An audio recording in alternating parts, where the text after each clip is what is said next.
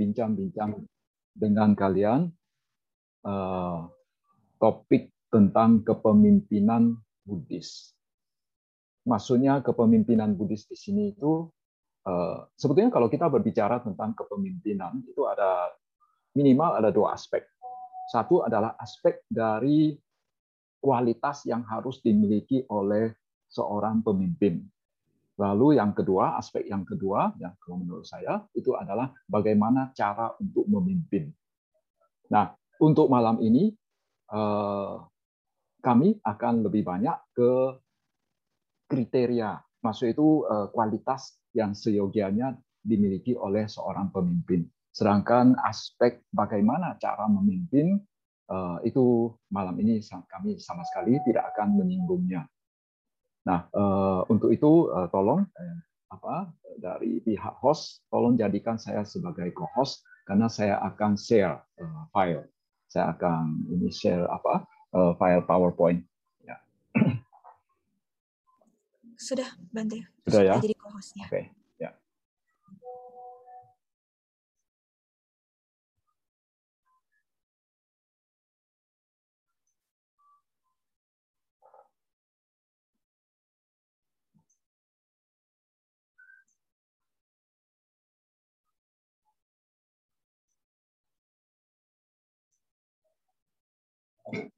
Ya, kelihatan ya.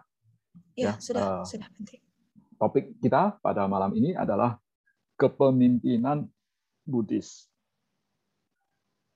Uh, menurut definisi di Wikipedia, ya walaupun bagi kalangan akademisi tertentu itu apa yang ada di Wikipedia itu tidak bisa dijadikan pegangan, tapi saya pikir ya untuk kondisi untuk apa dalam aspek ini ya oke okay lah jadi kalau menurut definisi di Wikipedia, itu kepemimpinan adalah proses mem memengaruhi atau mempengaruhi atau memberi contoh oleh pemimpin kepada pengikutnya dalam upaya mencapai tujuan organisasi.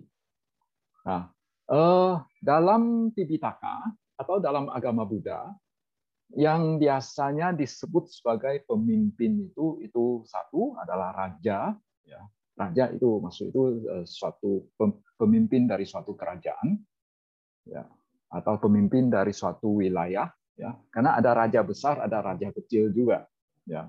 Kemudian ada yang namanya nayaka. Nayaka ini ya eh, yang mem, yang memimpin ya. Secara harafiah artinya eh, yang memimpin ya. Jadi mungkin ya eh, kalau mau secara harafiah ya sebetulnya yang namanya pemimpin itu nayaka sehingga ya kita di Indonesia eh, kalau di dalam Sangga Terawada Indonesia ada yang namanya Padesa Nayaka. Eh, secara harafiah Padesa itu eh, pradesa artinya wilayah. Jadi Padesa Nayaka itu adalah pemimpin wilayah. Maksud itu pemimpin wilayah, pemimpin dari para biku di wilayah tertentu. Jadi sebetulnya yang namanya Padesa Nayaka itu bukan pemimpin umat awam, tapi dia pemimpin para biku. Jadi kalau misalnya ada hal-hal yang berhubungan dengan eh, para biku di wilayah tersebut, nah Padesa Nayaka tersebut yang menangani hal tersebut. Ya, jadi sekali lagi Padesa Nayaka itu bukan pemimpin apa umat awam, tapi pemimpin untuk para biku. Kemudian kita juga mengenal apa yang disebut sebagai upajaya. Upajaya dalam uh, dalam Eh, konteks tertentu ya bisa eh, dalam pengertian tertentu bisa juga kita kategorikan sebagai seorang pemimpin ya. Karena kalau kita merujuk ke definisi yang tadi bahwa eh, kepemimpinan adalah proses mempengaruhi atau memberi contoh ya. Oleh pemimpin kepada pengikutnya maka seorang upajaya itu dia adalah seorang pemimpin yang memberi contoh kepada para biku muda, para biku yang eh, orang-orang yang yang di apa ya yang ditabiskannya ya yang ditabiskannya. Nah, kemudian acarya guru ya guru untuk para biku itu juga dalam pengertian tertentu juga bisa dikategorikan sebagai seorang pemimpin. Kemudian tera sesepuh itu juga dalam eh, pengertian tertentu bisa juga dikategorikan sebagai seorang pemimpin. Nah, itu kira-kira eh, apa sejumlah eh, apa ya sejumlah apa istilah yang kita temukan di dalam kitab bahasa Bali yang bisa dikategorikan sebagai seorang pemimpin. Kemudian yang paling mungkin yang paling banyak kita mengetahui tentang kepemimpinan Buddhis itulah itu adalah sepuluh raja dhamma yang bisa kita temukan di dalam kitab Jataka. Ya, jadi secara harafiah raja dhamma itu artinya Eh, kualitas yang seyogianya yang seyogianya dimiliki oleh seorang raja, kualitas yang seyogianya dimiliki oleh seorang pemimpin.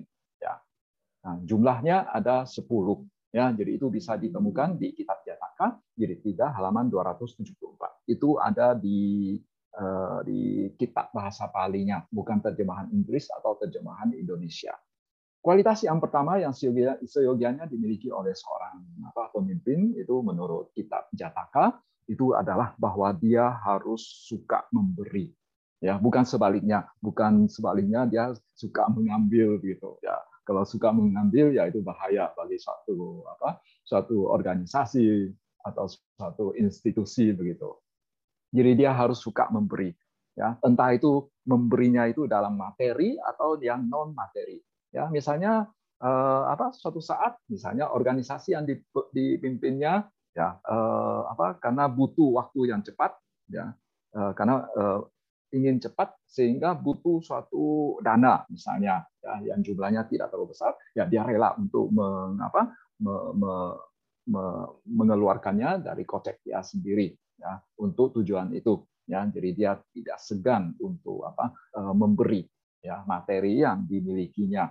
Ya, kemudian selain itu ya eh, dana itu sebetulnya bisa juga mempunyai pengertian yang non materi atau eh, non amisa. Ya. Jadi eh, nir amisa. Jadi apa? Misalnya dia bersedia untuk memberikan waktunya, ya terutama ini organisasi yang organisasi sosial begitu. Ya, yang namanya organisasi sosial secara umum ya pemimpinnya itu tidak diberi honor ya tidak digaji. Jadi oleh karena itu ya jadi waktu yang disisihkannya untuk organisasi ya biasanya ya itu eh, tidak ada imbalannya ya. Jadi dia harus ya rela mengorbankan waktunya, rela mengorbankan tenaganya, dia rela mengorbankan eh, pemikirannya, dia memberikan pemikirannya, dia memberikan tenaganya, dia memberikan eh, dananya. Jadi dia harus ya eh, siap untuk memberi. Kemudian yang kedua adalah silanya baik. Maksudnya itu moralitasnya baik. Jadi ya jangan sampai seorang pemimpin ya misalnya ya eh, apa banyak sekali hal-hal yang bisa dicela oleh masyarakat. Nah, kalau apa pemimpinnya seperti itu ya organisasi tersebut ya eh, berada dalam eh, posisi yang agak riskan ya, posisi yang agak bahaya ya. Kemudian yang ketiga, paricaga. Paricaga itu kerelaan ke kerelaan untuk melepaskan apa yang dimiliki. Nah, pari apa beda paricaga dengan dana? Paricaga itu pengertiannya lebih luas. Kalau dana itu lebih banyak ya eh, sebetulnya dana lebih banyak ke materi. Kemudian waktu memberikan dana itu ada pihak yang mendapatkan manfaat. Ya, ada pihak yang mendapatkan manfaat. Ya, misalnya saya memberikan makanan, ada pihak yang mendapatkan manfaat dari eh, dana makanan ini ketika saya memberikan waktu saya, memberikan pemikiran saya, ada pihak yang mendapatkan manfaat, yaitu ya organisasi mendapatkan manfaatnya. Tapi dalam hal paricaga, kerelaan untuk melepaskan itu eh, sering kali itu tidak ada yang mendapatkan manfaatnya. Misalnya saya kasih contoh, dalam kelahiran lampau dari Siddhartha Gautama, ya dari Buddha Gautama, itu dalam banyak kelahiran beliau hidup sebagai seorang uh, beliau terlahir di dalam istana sebagai seorang pangeran pewaris tahta. Jadi sebetulnya kalau dia mau ya dia bisa mewariskan tahta kerajaan uh, dari ayahnya. Tapi ya dia sering kali ya karena sebagai seorang bodhisatta, seorang calon Buddha, sehingga beliau sering kali rela untuk melepaskan posisi dia sebagai seorang pewaris tahta untuk hidup sebagai seorang petapa. Jadi dalam banyak kelahiran ya dari cerita-cerita di Jataka kita banyak membaca bahwa eh, apa sang pangeran ya dalam eh, ke, yaitu kelahiran lampau dari Buddha Gotama sampai ngerek pangeran ya eh, apa rela meninggalkan istana untuk masuk hutan hidup sebagai seorang petapa.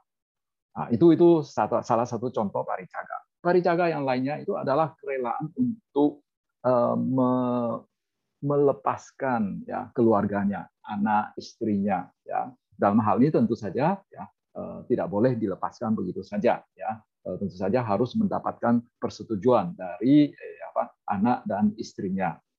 Ya. Kemudian yang keempat ajawa. Ajawa itu artinya lurus. Ya, kalau di dalam Manggala ya eh, ya Manggala Sutta ya uju suhuju ca ya. Nah, itu lurus. Maksudnya itu eh, sebagai seorang pemimpin jangan terlalu banyak apa main akal-akalan ya. Kalau pemimpinnya suka akal-akalan nanti anak buahnya juga itu ikutan main akal-akalan, nah kacau nanti organisasinya. Ya. Jadi eh, pemimpinnya harus lurus ya. Ya, tapi bukan berarti eh, ini tidak tidak tahu tentang politik ya dia tahu tentang politik, tapi dia tidak banyak bermain politik. Ya, dia tidak banyak uh, main apa akal-akalan begitu. Ya, jadi dia harus lurus dan jujur. Ya, jujur. Kemudian yang kelima, Mandawa. Mandawa itu bisa sinonim dengan mudu. Mudu itu merdu kalau bahasa Indonesia-nya. Ya, suaranya merdu. Seringkali kita menafsirkan arti kata suara merdu itu sebagai apa? Suaranya nyaring gitu. Sebetulnya bukan. Suaranya merdu itu artinya suaranya lembut ya, suaranya lembut dan apa? Ya Mak Dawa di sini berarti dia sebagai seorang pemimpin itu lembut. Lembut di sini itu bukan berarti uh, lembek begitu. Begitu. Jadi apa? Uh, misalnya dalam situasi tertentu harusnya dia bersifat keras eh dia bersifat apa? Uh, tegas nah, ternyata dia bersikap lembek. Nah itu itu tidak tidak benar. Maksudnya lembut di sini itu adalah dia tidak bersikap kasar. Ya dia tidak bersikap kasar. Ya misalnya eh, apa ya ya dia menjaga ucapannya ya jangan melukai hati orang lain ya sikapnya ramah ya ya itu yang dimasukkan dengan bersikap lembut ya. Kemudian enam tapa. Tapa secara harfiah berarti panas atau energik ya energik ya. Nah, jadi eh, apa seorang petapa artinya seseorang yang semangat seseorang yang energik sebetulnya Ya, jadi sering kali di masyarakat sering kali ketika kita mendengar istilah oh dia dia mau pergi ke hutan untuk bertapa. Kadang-kadang ya eh, di di benak sejumlah orang ya muncul kesan seolah-olah orang ini ini malas ini ya hanya mau meditasi saja. Tapi sebetulnya eh, pengertian asli dari seorang petapa itu adalah seorang yang bekerja yang siap untuk bekerja keras, seseorang yang bersemangat, seseorang yang energik ya jadi seorang pemimpin itu dia harus seorang yang energik ya tapa di sini. Ya jadi kadang-kadang eh, dia juga mencakup ya yang namanya wiria di sini. Ya ya dia apa uh, selalu bersemangat. Ya nah kalau pemimpinnya saja tidak uh, tidak bersemangat ya apalagi anak buahnya. Ya kemudian yang ketujuh akoda. Akoda itu berarti tidak marah. Ya uh, tidak marah. Jadi misalnya dia sebagai seorang pemimpin ya dalam posisi yang tinggi ya ketika anak buahnya melakukan kesalahan ya dia tidak marah-marah. Ya dia tidak marah-marah. Tidak marah-marah di sini itu bukan berarti dia itu tidak bersikap tegas ya. Beda ya antara sikap tegas dengan marah ya. Dia tidak perlu marah tapi perlu bersikap tegas. Jadi misalnya ada hal yang harus dia apa eh, tegaskan bahwa tidak boleh melakukan itu ya dia harus tegaskan tentang hal itu. Tapi bukan berarti waktu dia menegaskan hal itu dia eh, batinnya itu diliputi oleh kemarahan. Bukan. Ya, ini ini maksudnya. Jadi eh, dia tidak marah-marah. Kadang-kadang di dalam kitab suci, ya, di dalam Tipitaka, terjemahan dalam bahasa Indonesia, kadang-kadang kita menemukan istilah bahwa Sang Buddha ketika ada sejumlah biku misalnya melakukan sejumlah kesalahan atau ada eh, perilaku sejumlah biku yang tidak bagus ya sehingga dicela oleh masyarakat sehingga Sang Buddha eh, dikatakan memarahi para biku. Memarahi di sini ini sebetulnya eh, terjemahan yang agak kalau menurut saya kurang pas ya. Karena kalau kita pakai istilah memarahi berarti kok Sang Buddha masih marah-marah ya. ya. Harusnya mungkin lebih tepatnya itu ya istilah bahasa palinya itu sebetulnya wigarahi wigarahi yaitu eh, apa harusnya menegur ya menegur. Jadi Sang Buddha menegur ya para biku yang perilakunya tidak bagus. Ya, ya. Jadi sekali lagi ya, jadi sebagai seorang pemimpin, seyogianya tidak suka marah-marah.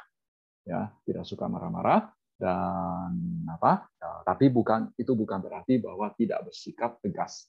Kemudian delapan awihimsa. Awihimsa itu mungkin waktu kita membaca cerita tentang Mahatma Gandhi ada eh, ada sering ketemu istilah ahimsa, ya ahimsa. Jadi tidak menggunakan kekerasan.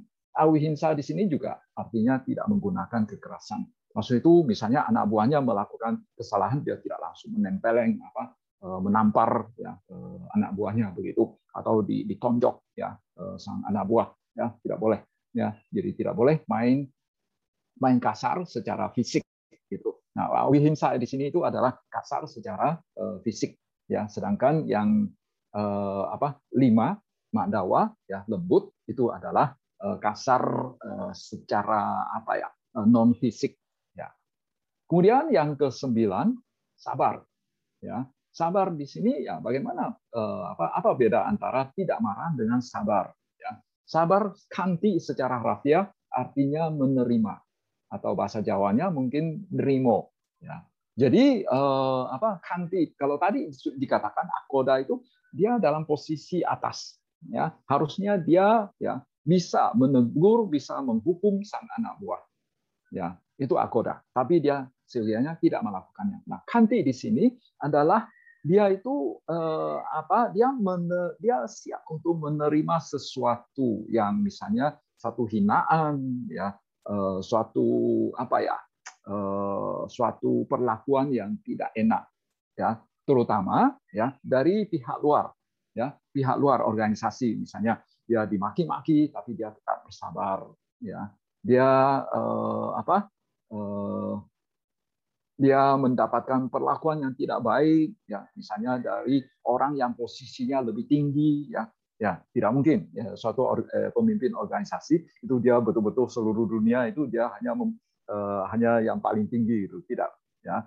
Eh, pasti ya. Walaupun dia sebagai pemimpin satu organisasi pasti ada orang yang posisinya lebih tinggi misalnya para pejabat.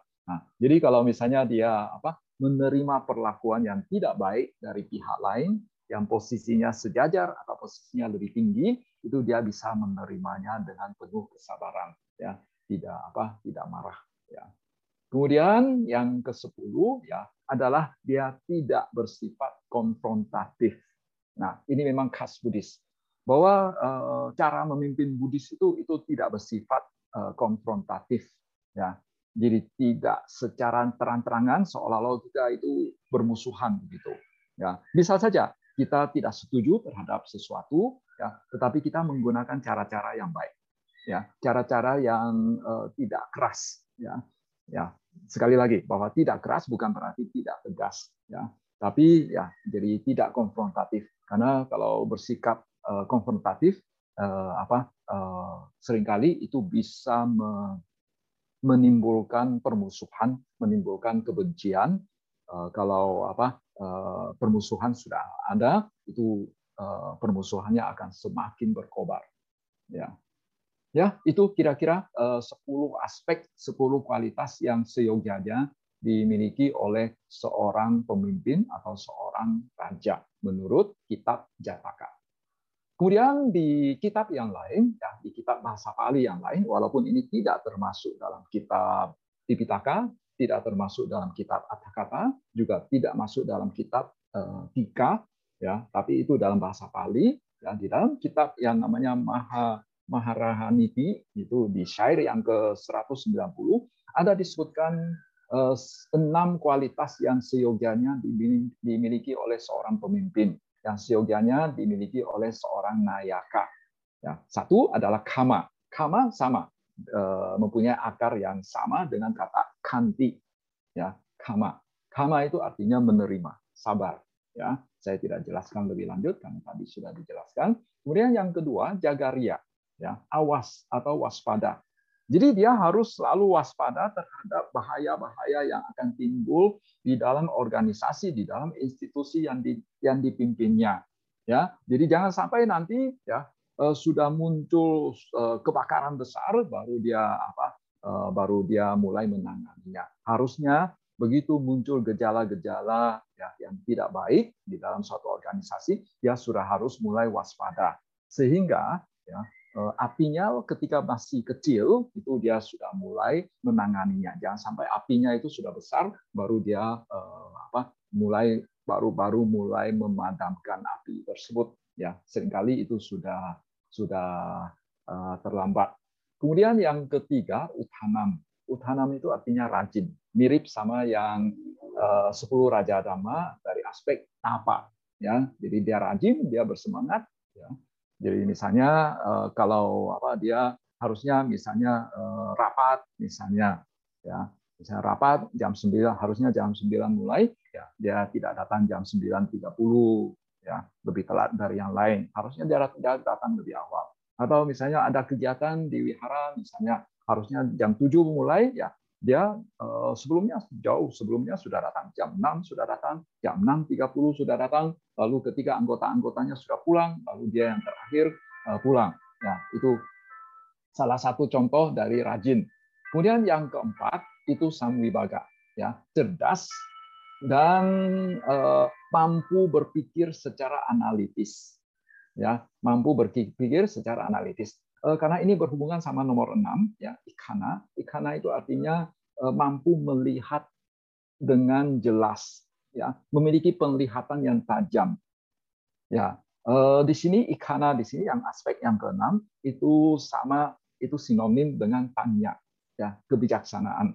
Jadi aspek yang keempat ya mampu berpikir analitis itu berbeda dengan yang nomor enam. Eh, kita tahu kan banyak memiliki tiga apa tiga aspek. Satu eh, apa namanya sutamayapannya, lalu yang kedua cinta mayapannya dan eh, bawana mayapannya. Kalau sutamayapannya itu adalah kebijaksanaan atau pengetahuan yang diperoleh dari hasil membaca, hasil mendengar, ya, mendengar ceramah, mungkin di zaman sekarang hasil menonton video dan lain sebagainya. Jadi itu masih bersifat intelektual. Ya, Kemudian yang kedua adalah cinta mayapannya, yaitu has, eh, apa pengetahuan atau kebijaksanaan yang diperoleh dari hasil perenungan. Dan itu juga masih berupa eh, pengetahuan yang bersifat intelektual. Sedangkan yang ketiga namanya bawa nama ya panya, yaitu panya atau pengetahuan yang diperoleh dari hasil meditasi. Jadi ini lebih bersifat intuitif, ya, bukan setelah berpikir. Ya, itu bukan bersifat intelektual tetapi bersifat intuitif. Jadi begitu dia melihat sesuatu tanpa berpikir, dia langsung sudah tahu. Ini sebetulnya akar permasalahannya apa, lalu dia juga tahu solusinya seperti apa. Itu yang yang maksudnya yang nomor enam itu. Sedangkan yang keempat itu bersifat intelektual. Jadi dia mampu menganalisa suatu eh, permasalahan ya secara intelektual. Ya. Jadi eh, di dalam agama Buddha yang namanya kemampuan apa ya kecerdasan lah begitu ya. Itu itu bisa dibagi menjadi dua. Satu kecerdasan secara intelektual lalu satu kecerdasan secara intuitif. Kecerdasan secara intuitif itu biasanya uh, yang dimasukkan sebagai panya.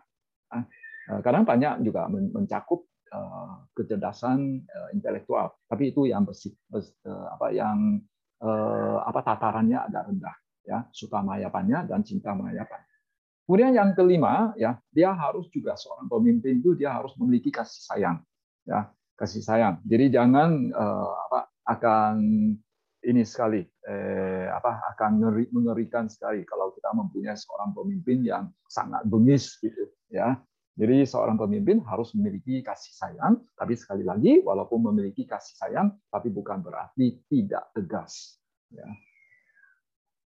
kemudian di dalam kitab yang lainnya di dalam kitab Jataka ya, eh, di Tesa Kuna Jataka ada disebutkan lima kekuatan manusia agung ya. Manusia agung dalam hal ini maksudnya itu adalah mahapurusa ya. Jadi eh, yang pertama adalah fisiknya itu harus kuat ya. Fisiknya harus kuat.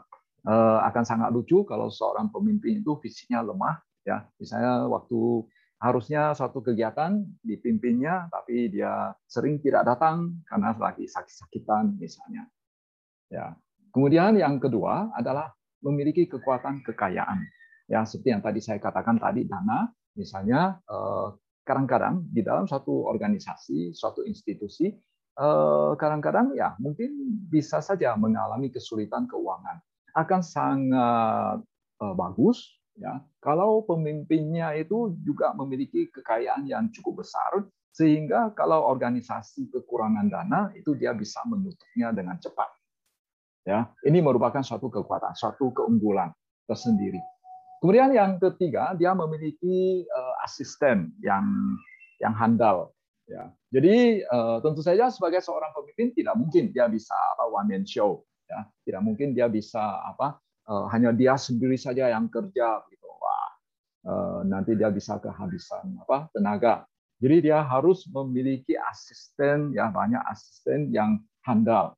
Ya, jadi dia mampu mendelegasikan eh, pekerjaan-pekerjaan, ya, eh, tugas-tugas yang ada di dalam organisasi kepada asisten-asistennya dia. Kemudian yang keempat, ya, dia memiliki status sosial yang cukup tinggi di masyarakat.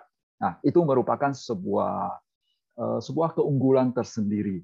Ya, jadi misalnya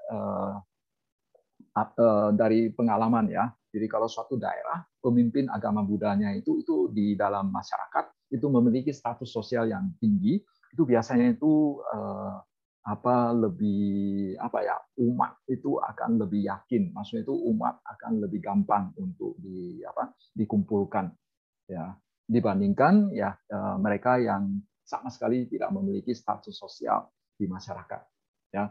Eh, ya ini merupakan suatu keunggulan kalau memilikinya. Kemudian yang kelima adalah memiliki banyak kebijaksanaan dan ini mirip sama yang sebelumnya eh, yaitu eh, apa ikana ya.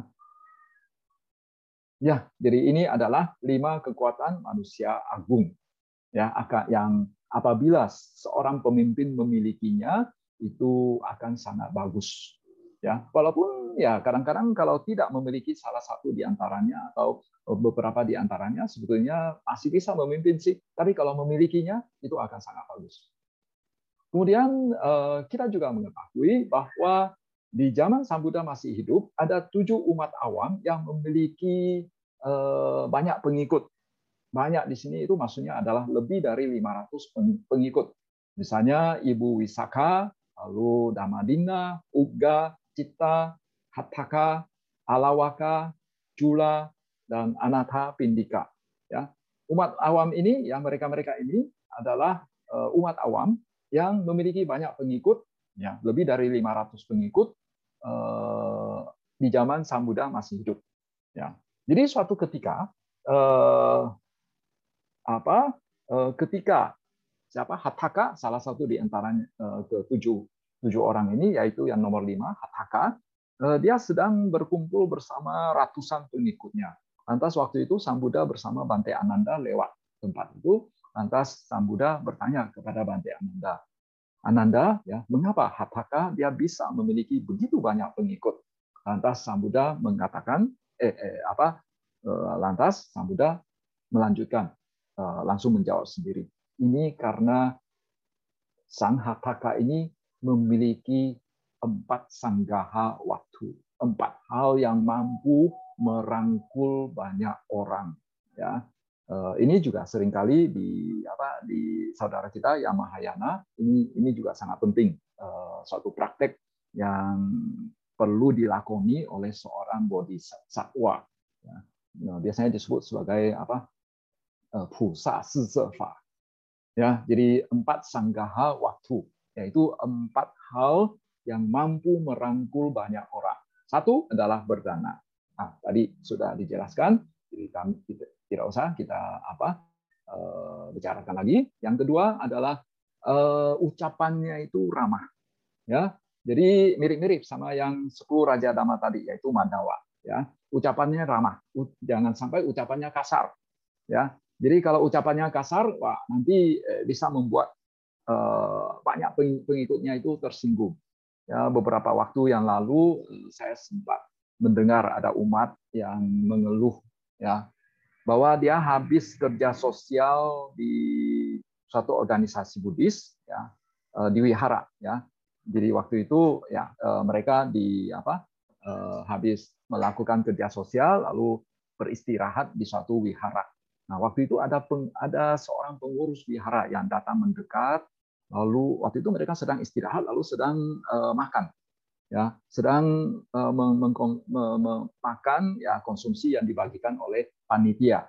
Jadi waktu itu ada seorang pengurus wihara datang, lalu ini dia langsung mengeluarkan kata-kata, ya, ini kalian hanya jangan hanya makan saja, ya, kalau hanya makan saja, ini nanti bisa masuk neraka. Makan makanan wihara apa tidak memberikan kontribusi ke apa ke wihara ke, kepada umat gitu.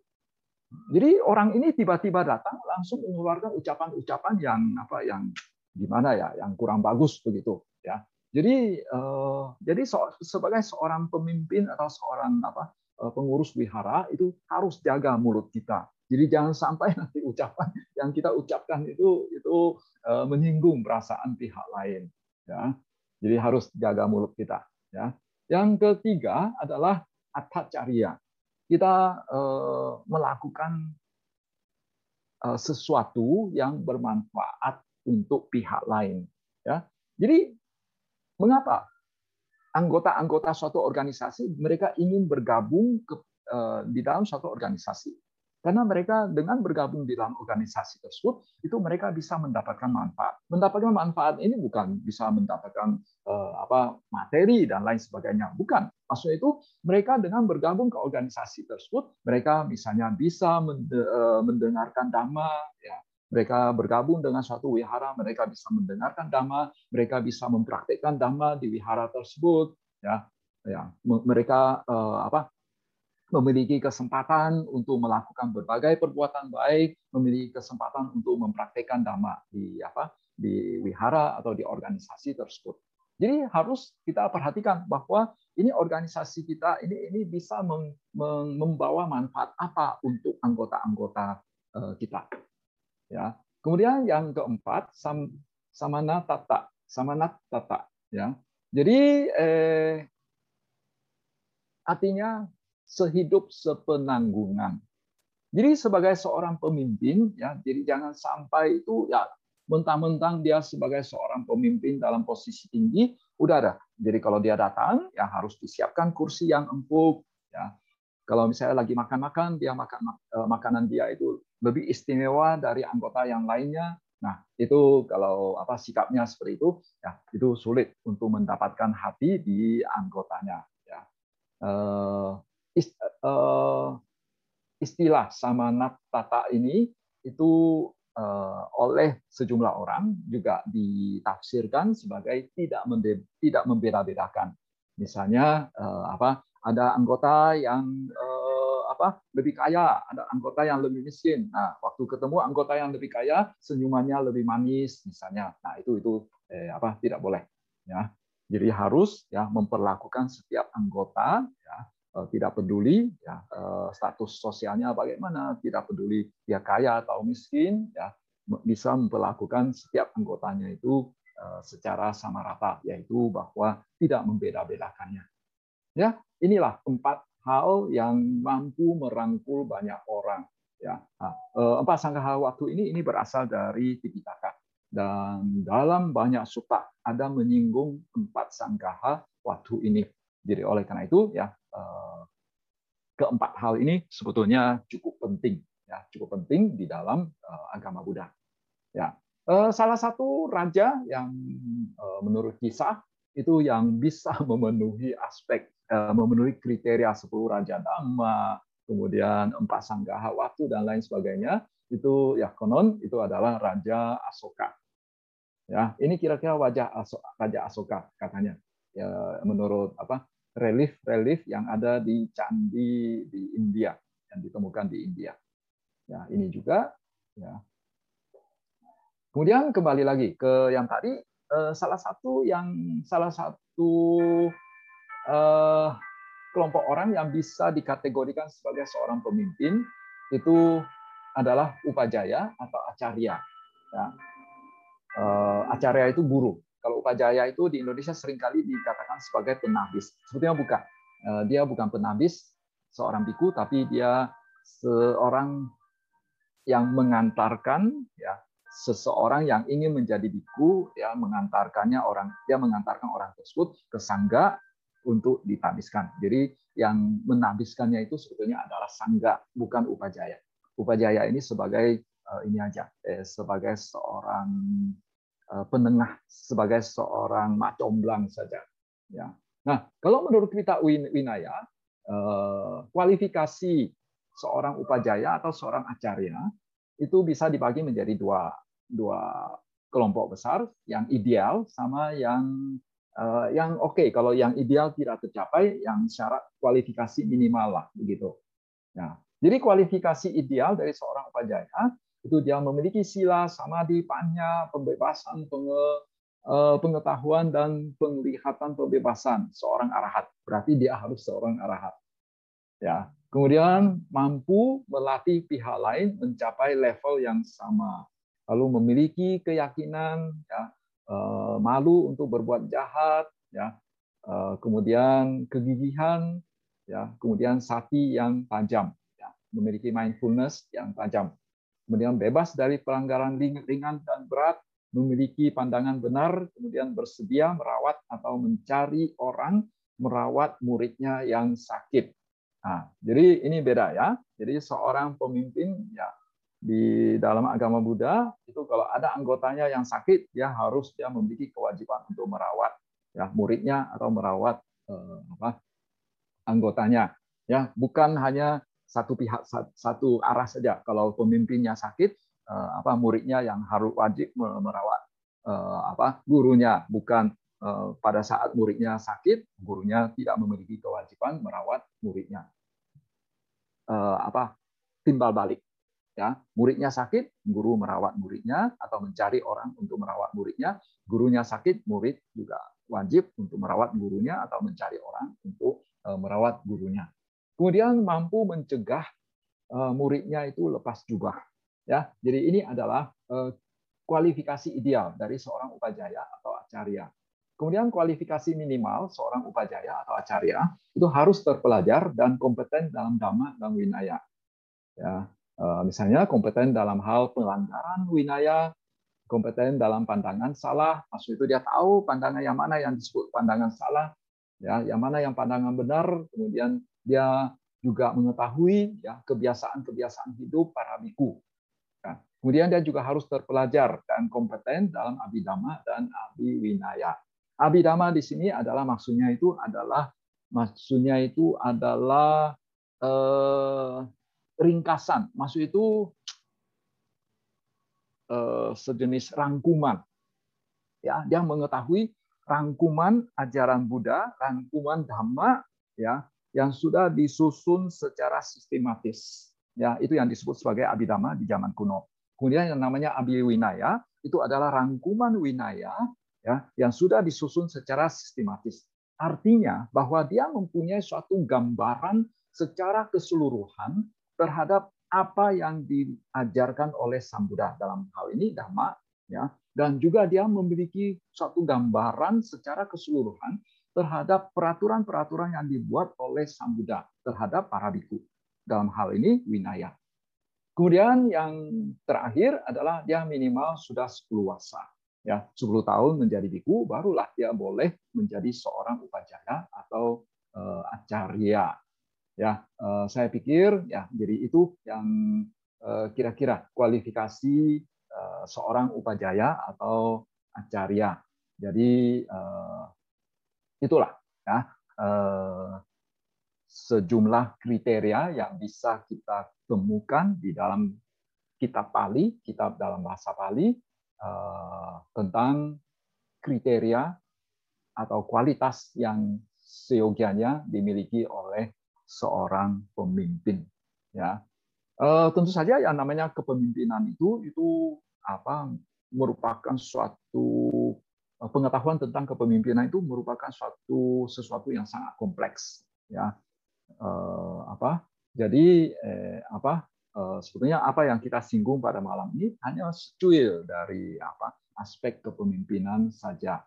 Tapi ya walaupun apa eh, yang di yang kita ketengahkan pada malam ini hanya sedikit saja, tapi mudah-mudahan ya ini bisa memunculkan, menimbulkan inspirasi dalam diri kita. Ya, walaupun mungkin kita sendiri bukan seorang pemimpin suatu organisasi, tapi minimal itu kita adalah seorang pemimpin dalam keluarga. Misalnya sebagai kepala keluarga, ya, sebagai ayah dan ibu, sebagai seorang kakak ya yang lebih senior dari adik-adik kita. Nah, itu dalam pengertian tertentu kita juga sebagai seorang pemimpin. Ya. Ya, baik, itulah yang dapat kami sampaikan pada kesempatan ini. Ya, semoga uh, membawa manfaat untuk kita semua. Uh, semoga kita semua maju dalam dhamma Sabe sata bawantu sukitata. Semoga semua makhluk hidup berbahagia. Akan saya bacakan. Terima kasih atas uraiannya, uraian Dhammadesananya. Bante, izin bertanya, bagaimana cara paling efektif untuk menumbuhkan dan melatih kualitas 10 Raja Dhamma, 6 Nayaka Guna, dan 4 Sanggaha Watu bagi seseorang yang bertekad menjadi pemimpin yang baik dan bijak. Terima kasih Bante Anumodana. Eh, cara terbaik pada tahap awal adalah kita perlu berlatih sila samadhi dengan eh, panya.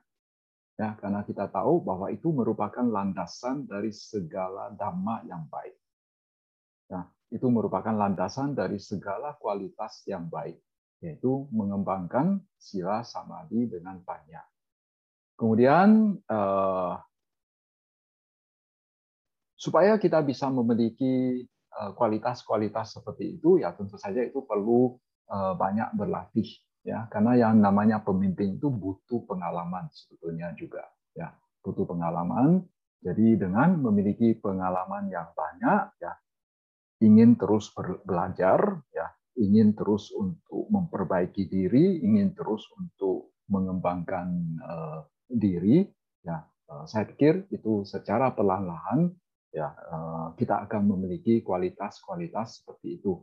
Eh, memang kita harus mengakui bahwa ada sejumlah orang ya memang memiliki eh, pakat ya sebagai seorang pemimpin. Tapi ya bagi yang misalnya tidak memiliki bakat ya tidak usah berkecil hati juga ya dengan memiliki banyak pengalaman ya walaupun mungkin pada awalnya itu apa masih kurang qualified begitu ya uh, tapi lama-lama ya kita juga pasti akan memiliki kualifikasi itu.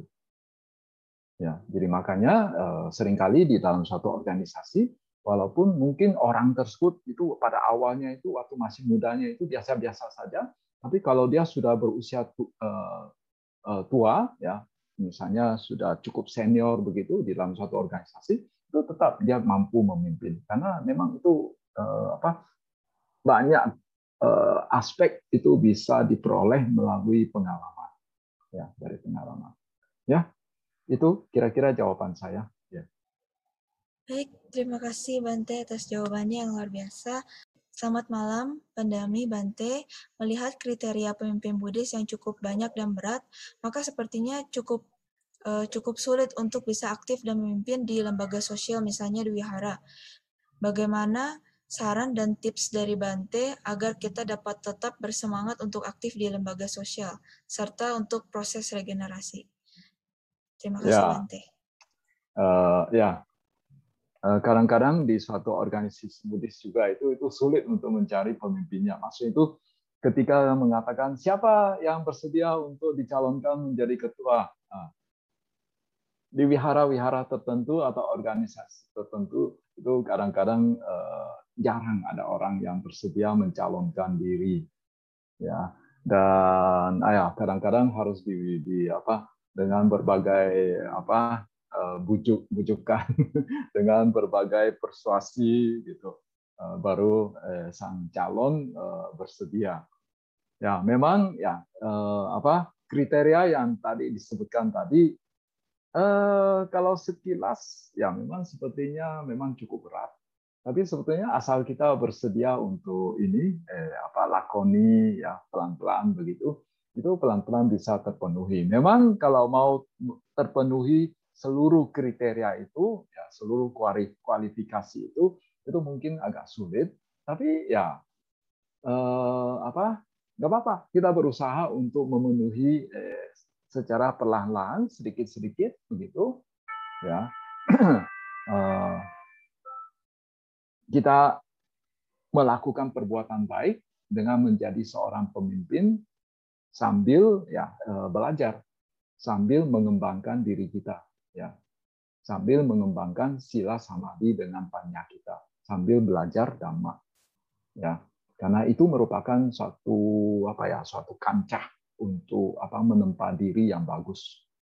Ya ini merupakan suatu kesempatan yang sangat baik untuk berbuat baik dengan menjadi seorang pemimpin. Walaupun mungkin kita tidak apa uh, tidak qualified secara 100%. Ya, nggak apa-apa. Yang penting kita bersedia dengan rendah hati untuk belajar. Ya, belajar dan kita tidak apa tidak apa uh, sok sebagai seorang pemimpin gitu. Kita rendah hati. Ya, siap untuk belajar. Ya, itu saja jawaban saya. Ya. Selamat malam, nama budaya Bante. Saya ingin bertanya, bagaimana caranya menghadapi orang yang hanya ingin menginginkan sesuatu yang senang-senang aja dalam organisasi. Terima kasih, Bante. Ya, memang ketika kita berada di dalam satu organisasi, eh, apa kita akan menghadapi terutama organisasi sosial ya, karena yang namanya organisasi sosial tidak seperti perusahaan. Perusahaan itu untuk masuk ke suatu perusahaan itu perlu diwawancara oleh apa HRD. Ya. Jadi dia dari HR pihak HRD itu sudah bisa menyaring ya orang-orang yang kita kehendaki. Eh, walaupun sudah demikian, itu kadang juga itu belum tentu 100% bisa berhasil. Apalagi yang namanya organisasi sosial. Organisasi sosial, ya kita menerima siapa saja yang bersedia untuk bergabung. Jadi kita tentu saja akan menghadapi berbagai macam orang. Ya. Jadi eh, apa? Ada yang bagus, ya, ada yang uh, ya mempunyai uh, niat yang tidak baik atau perilaku yang tidak baik. Ya, ya kita gunakan ini uh, kita. Kita menggunakan kebijaksanaan kita, ya. Uh, kita menggunakan uh, pengetahuan dhamma kita untuk apa? Mencoba untuk apa? Menghadapi orang-orang seperti ini dan apa? Kita harus ingat bahwa Eh, walaupun orang ini perilakunya tidak baik atau mempunyai niat yang tidak baik, tapi kita tidak boleh ya tidak boleh menolak mereka karena ini organisasi sosial ya mereka berhak untuk bergabung jadi eh, yang bisa kita lakukan adalah kita mencegah kerusakan yang ditimbulkan oleh orang-orang seperti ini di dalam organisasi kita nah, kita meminimalkan ya Eh, hal-hal yang tidak baik yang bisa yang mungkin bisa ditimbulkan orang-orang seperti itu. Nah, itu juga sekaligus melatih uh, kemampuan kita untuk eh, apa uh, mengembangkan kebijaksanaan kita, mengembangkan kemampuan kita untuk berhadapan dengan berbagai tipe orang. Ya namanya manusia itu tidak ada yang sempurna. Ya, tidak ada yang sempurna. Jadi eh, apa Eh, di dalam organisasi pun ya apalagi yang organisasinya semakin besar anggotanya semakin banyak itu uh, tidak gampang memang menghadapi uh, orang-orang. Tapi kalau kita sudah uh, mampu menghadapi orang-orang seperti ini ya ini dari pengalaman saya dulu waktu masih muda ya waktu apa ikut ya organisasi tertentu gitu mereka-mereka yang aktif dalam organisasi ya Eh, apa setelah terjun ke masyarakat mereka yang aktif dalam organisasi pada saat berusia muda lalu ketika mereka sudah dewasa terjun ke masyarakat ya sudah mulai eh, bekerja sudah mulai berwira swasta nah, umumnya itu mereka cukup berhasil karena waktu mereka masih muda sudah mampu menghadapi berbagai orang dan tidak seperti di perusahaan kalau di dalam suatu organisasi sosial itu kita tidak digaji, pengurusnya tidak digaji, jadi tinggal pandai-pandainya bagaimana kita meng, menggelorakan eh, semangat mereka. Nah, kalau kita sudah mampu meng, mengaktifkan mereka itu, wah nanti apalagi kita jadi pemimpin di perusahaan di mana kita memiliki otoritas untuk memberi gaji kepada mereka, wah itu akan lebih gampang lagi untuk apa, eh, meng, apa ya, meng, ya memanage gitu ya mengelola ya apa anak buah kita. Ya, itu saja jawaban saya. Ya. Um, baik, bicara tentang seorang pemimpin Bante, kita sebagai muda-mudi Buddhis dalam pengembangan diri agar bisa menjadi seorang pemimpin atau entrepreneur, apakah yang harus kita mulai lakukan sebagai muda-mudi Buddhis? Terima kasih Bante. Ya, eh, yang pertama ya itu eh, kembali lagi bahwa aktif dalam organisasi eh, muda-mudi kita.